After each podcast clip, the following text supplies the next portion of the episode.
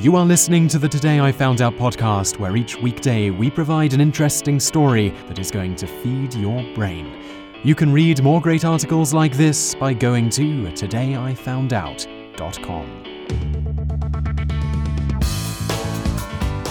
Hello and welcome to episode 91 of the Daily Knowledge Podcast from todayifoundout.com. And in today's episode, you're going to learn about the ongoing debate about what is fruit and what is a vegetable. Specifically, you're going to learn why some fruits you'd think are really vegetables are classified as such, and vice versa. And in the bonus fact section today, you're going to learn a whole lot else about vegetables, including what units are used to measure the heat of peppers and why some of them are used in grenades by the Indian military. An apple is a fruit, right? So is a banana. How about a cucumber? A vegetable, right? Not really, from a botanical standpoint. The good news is that, nutritionally speaking, in terms of what you should eat daily, fruits and vegetables are typically grouped together, so you can simply pick your favorites and eat away without completing a science degree. The surprising news is that, scientifically speaking, many of the foods we refer to as vegetables are actually fruits. For instance, would you believe that beans, corn, bell peppers, peas, eggplants, pumpkins, cucumbers, squash, and tomatoes are all fruits? That's because, botanically speaking, fruits are the part of flowering plants that contain the seeds and are the means by which such plants disseminate those seeds.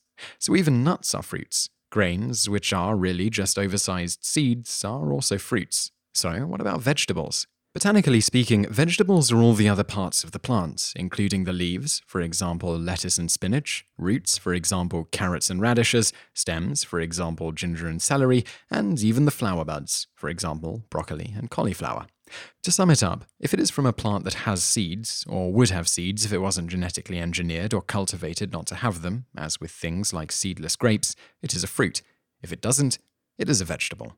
So, why in the world do we learn that such things as peppers, corn, and cucumbers are vegetables? Why, when we shop in the produce section of the grocery store, are these foods found in the veggie section?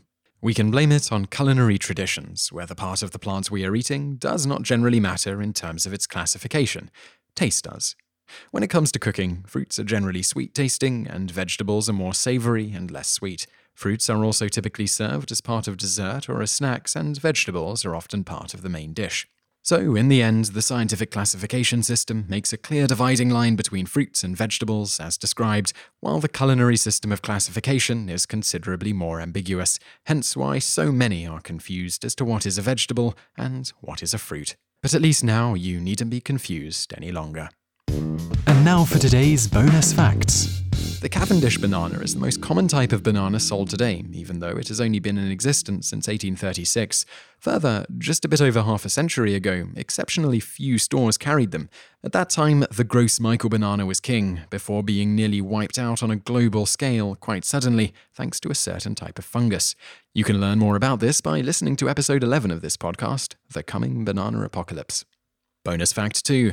Although the United States Supreme Court did acknowledge that, botanically speaking, a tomato is a fruit, the court ruled unanimously in Nix versus Hedden that a tomato is correctly identified as, and thus taxed as, a vegetable for the purposes of the Tariff Act of 1883 on imported produce.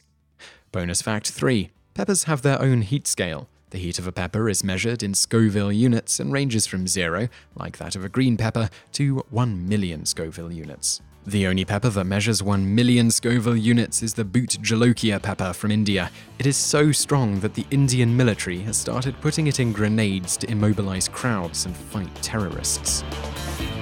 You just listened to an episode of the Today I Found Out Daily podcast. Tune in every weekday for another great episode or find more articles at todayifoundout.com.